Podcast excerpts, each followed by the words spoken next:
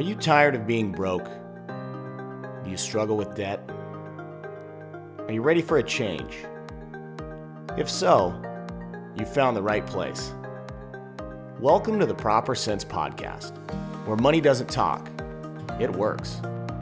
My name is Eric, and I invite you to join me and my co hosts, Keith and Nick, as we reveal the truth about how to succeed financially. Whether you're just beginning your journey or have many miles behind you, we're here to help. If you would like to follow or contact us, visit propercents.com.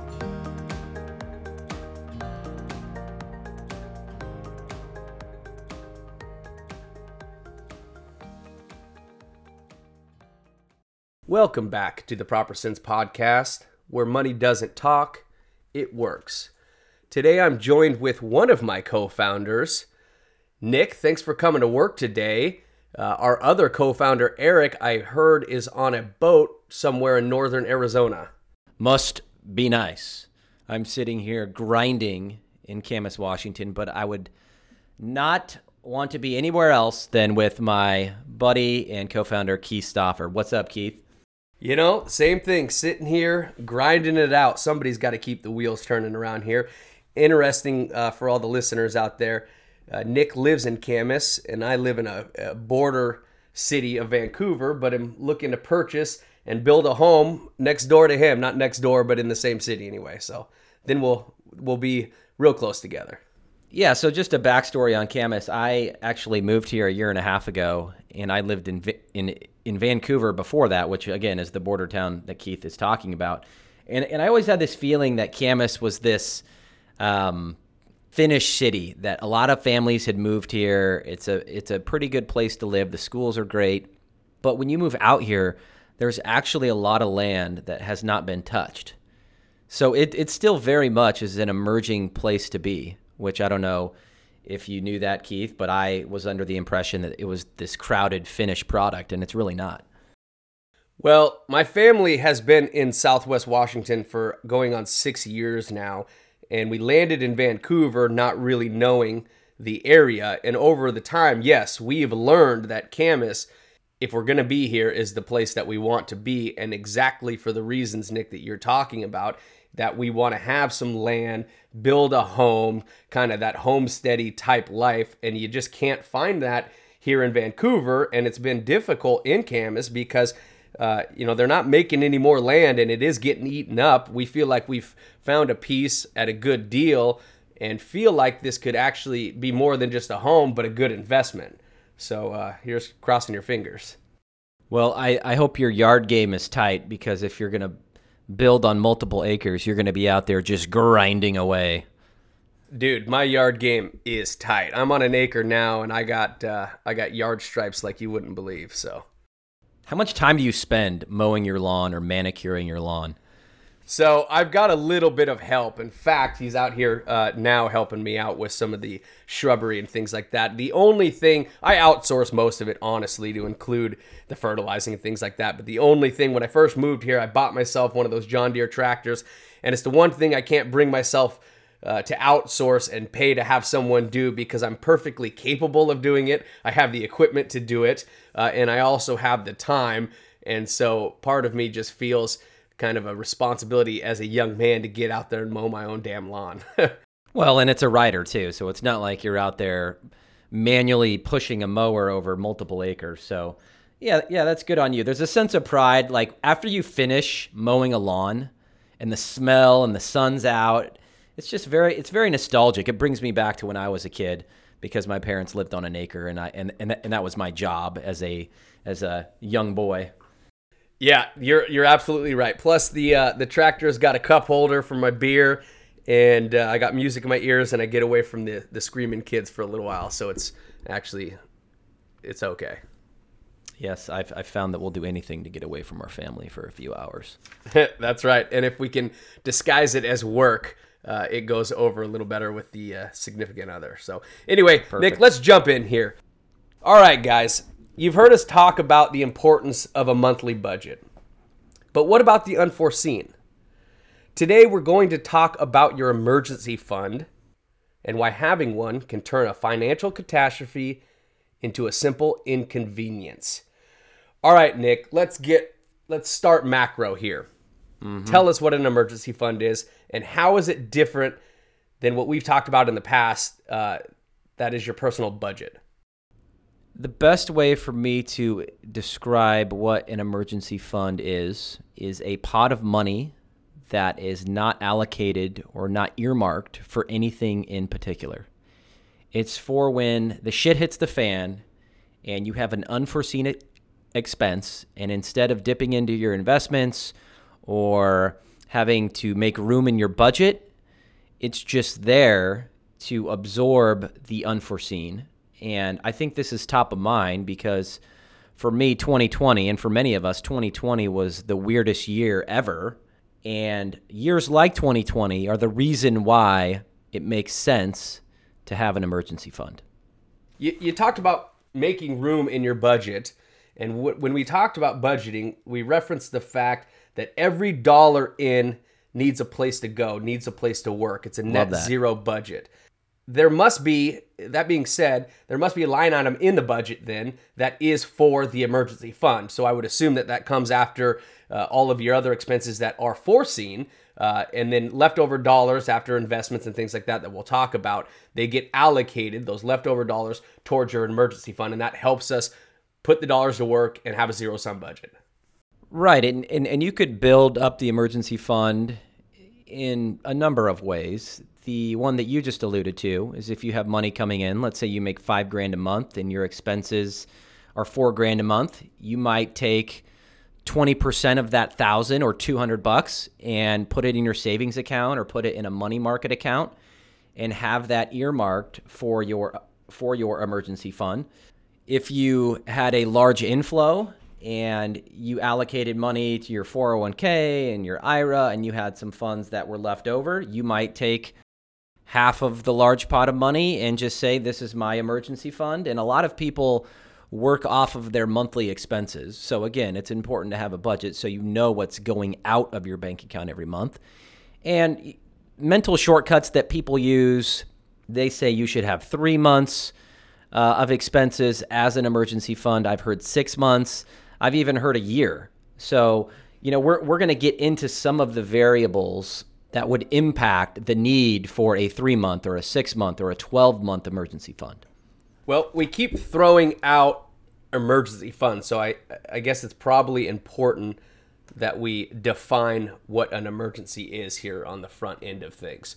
Nick, what is your best definition of an emergency?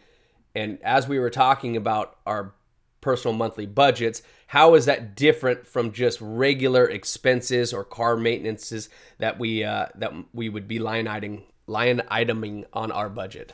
So I think the term emergency fund is a little is a little strong, right? Like not everything that comes up that's unexpected is an emergency. Like I just went to the Ford place to have my Fusion uh, my Fusion's oil changed.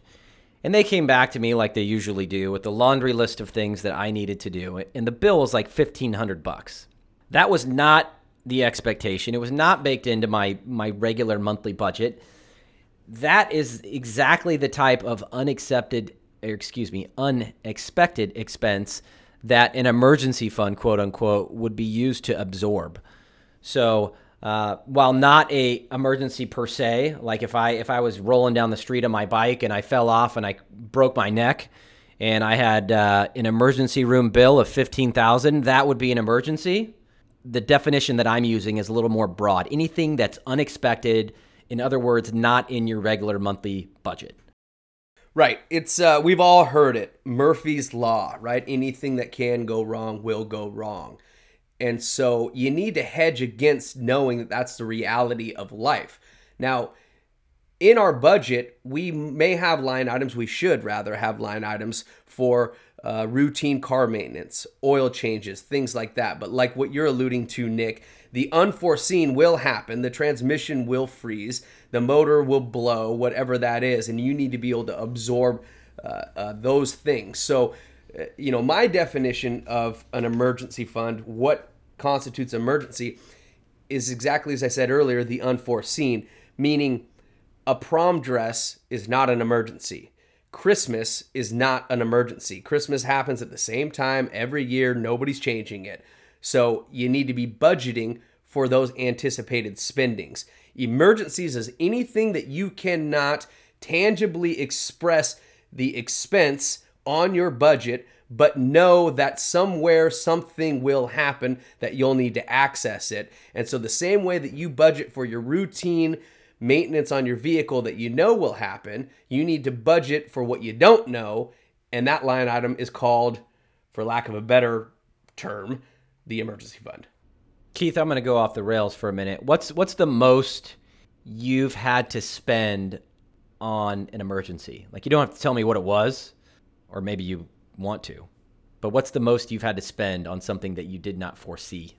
Well, that's a good question, Nick. There's been a lot of emergencies that have come up in all shapes and forms, but you specifically asked the most uh, that was unanticipated, and it's actually relatively recent with the birth of my second child.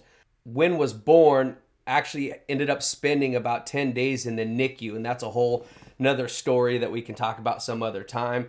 Uh, the long and the short of it is everything's just fine, and we got out of that okay. It was a scary experience, but uh, it was also a financially scary experience as we racked up over a few hundred thousand dollars in uh, in medical bills. And so, uh, needless to say, there were some dollars that had to come up, and we had to hit uh, obviously our, our max deductibles across uh, across the board there on our insurance. But the, the biggest part of that was actually two ambulance trips to the NICU from the hospital in which he was born that insurance did not cover. At about 2500 bucks a pop doesn't even work towards a deductible and and both mother and child had to be transported and they had to take uh, uh, separate ambulances on the way. So that was about a $5000 nut on top of the whole rest of the experience and so so that one constitutes what i think is a true emergency as they're riding in the back of an ambulance nick i'm going to ask you the same question well, one, that's some scary stuff, and I'm glad everyone t- turned out to be okay. I, I did not know that, uh, and I, I, can't imagine what you were going through or your, your wife was going through during that whole, whole thing. Same question to me. It was a, it's a variation on a much smaller scale than what Keith just said. I've got a I've got three kids, but I have a 20 month year old son, and when he was born, his for lack of a better term, man unit was a little crooked so it actually, one, I found out it's it's pretty common for that to happen to boys. Two, it would require a surgery uh, after he was a year old because they can take some medication. They're a little more stable and older. So he went under for like six hours, and we got a bill that was just shy of ten grand. And I and I had no clue what this would cost, uh, but the insurance covered part of it, and we were saddled with the deductible and some out of pocket ex- uh, out of pocket expenses. So, so so often the emergencies are unavoidable healthcare events where you know you have a loved one that falls ill or something bad happens and we can talk about the healthcare system in this country. I think it leaves a lot to be desired, but anytime you step foot in an emergency room or take an ambulance ride like he says or or have a surgery or have something that goes beyond coverage of your insurance, you better be ready to write a check. And what we're talking about there, Nick, it's it's interesting that we both had similar examples, and I too hope that uh, everything is good with your boy now, and he's on the straight and narrow. Pardon my pun there. but uh, yeah, uh, you know, it's it's along the same line there. Emergencies in our situations are actually like health emergencies. But again, to kind of wrap it back up, uh, emergencies can come in any form. All of a sudden, your vehicle doesn't work and you can't get to work. Uh, you better be able to figure out how to do that. And, and the whole idea behind this fund is to not have to dip into your credit cards or go into debt when something like this happens. So, for those of uh, for those listening that are maybe asking, okay, I understand it's important to have some dollars for when the unforeseen happens, but it's cool because I've got uh, a bunch of money in the stock market and in my cryptocurrencies, and and you know I like to I like to see my money making money. Why is it important to have an emergency fund separate from, say, illiquid assets or investments that you have elsewhere?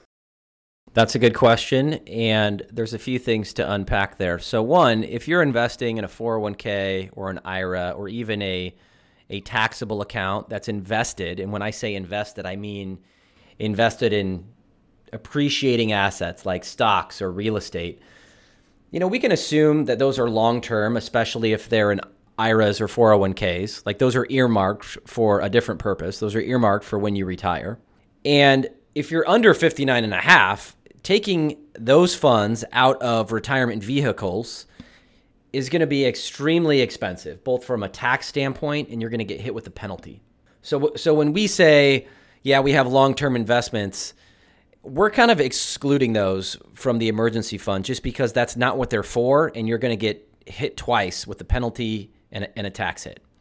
For the investments that are in a taxable account, so a non IRA account or a non 401k account, but still invested in stocks or longer term assets, if, if they've been invested for any period of time, a year, three years, or five years, you can assume, given the long term trend of the stock market is up, that there is uh, going to be a tax consequence or a capital gain consequence if you sold those assets.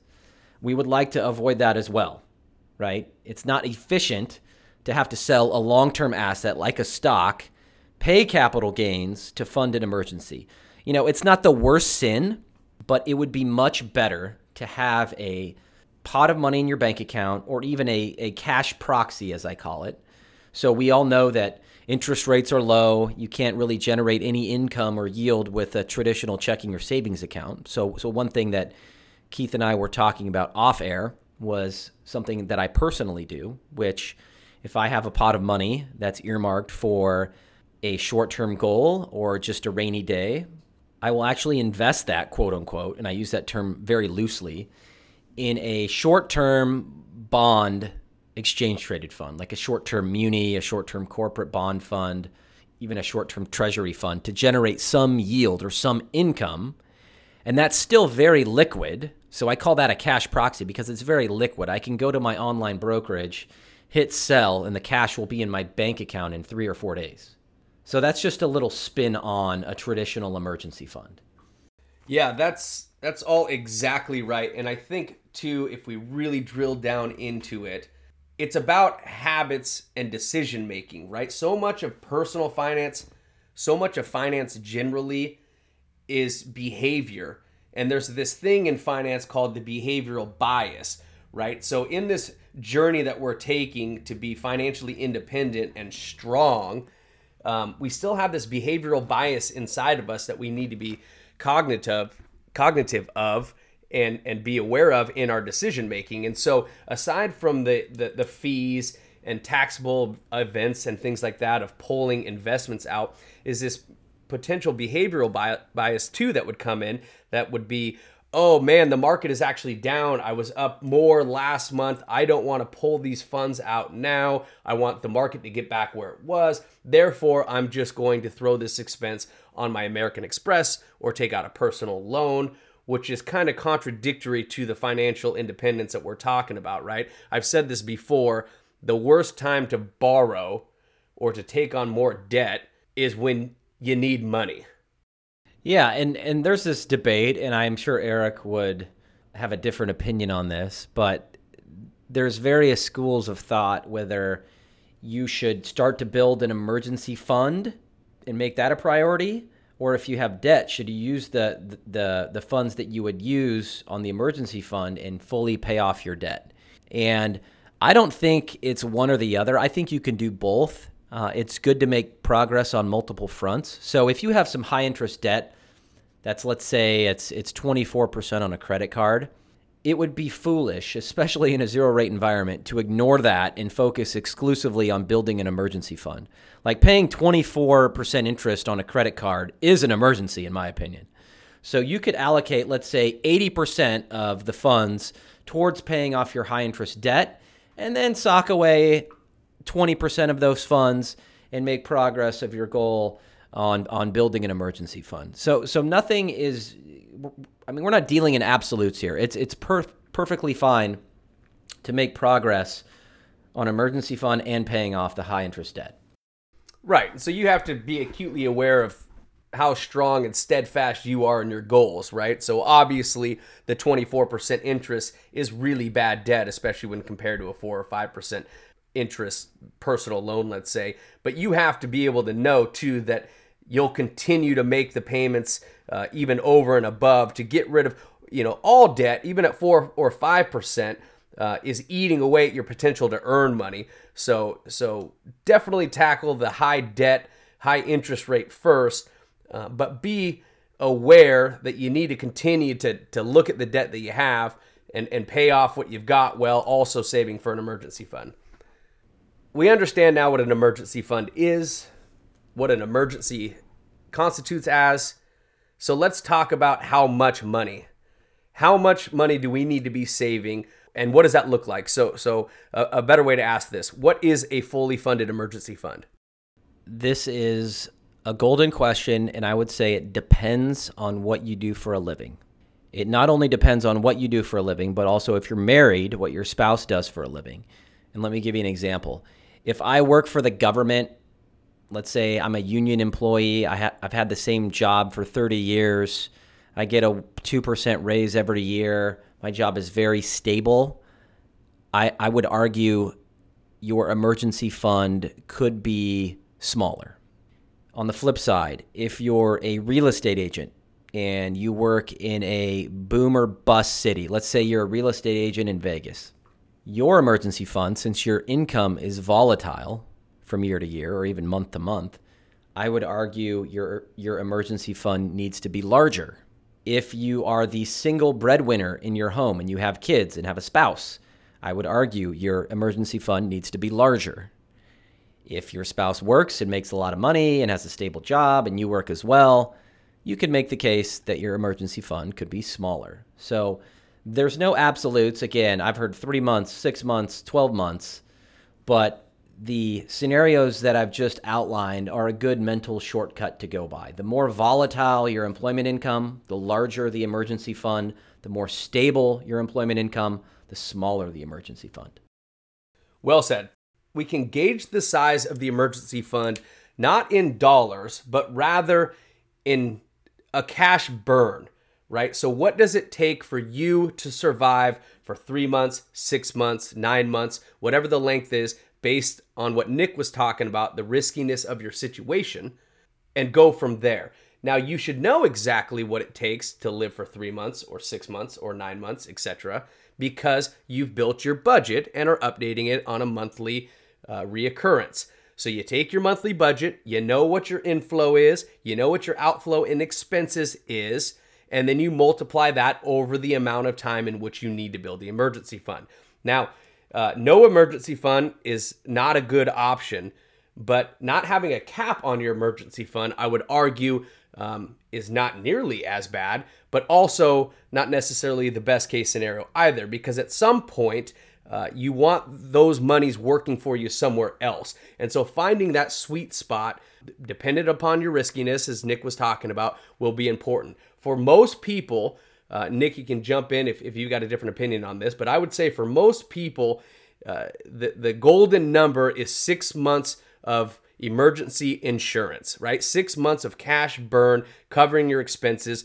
For some, that may be three. Again, as Nick was saying, if it's a dual income household. Uh, but for some, it may be nine if you are single, you own a home, uh, you have certain expenses and car loans, as most of us do, and you're you work a commission job, and you're not sure uh, how secure that job is, and you're a single, uh, therefore you're a single earner, and so if you were to lose that job, it could be catastrophic, and you could be 30, uh, 32 year old moving back in with your parents. Yeah, and and I don't disagree with the six months. I, I think that's a fine shortcut, and I will add if if you don't trust yourself like I keep all of my money that goes to pay my monthly expenses in my checking account. My savings account, I can see just under my checking account on my online banking portal. I keep all of the quarterly tax payments that I have to make in that account. Everything else, including my emergency fund, I sweep out of sight and out of mind in an online brokerage. Like I don't even want to see it one, I use like mental warfare on myself. I like to feel poor because I think it makes me work harder. That's probably not true, but that's the game that I play in my head.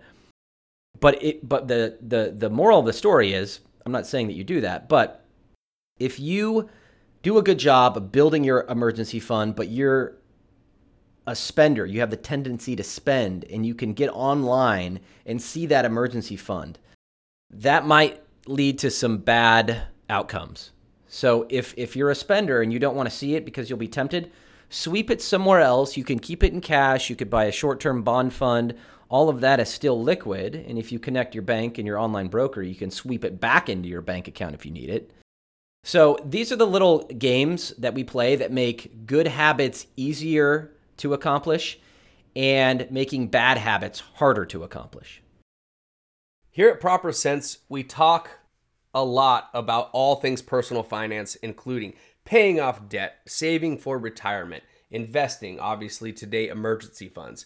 So, Nick, my question to you, for everyone listening, where would you say that saving for an emergency fund falls within the journey of financial freedom? Is it before paying off debt? Does that depend on the debt? Is it after? Is it a smaller fund to get you going and then focusing on high interest debt and then fully funding a fund? Or is it after you're fully maxing out your IRAs and your 401ks? Is it before that? Is it in tandem? Uh, talk to us a little bit about the process from a macro level, taking all things personal finance and saving for this emergency fund. This is my personal opinion. It might differ from Eric's, it might differ from yours.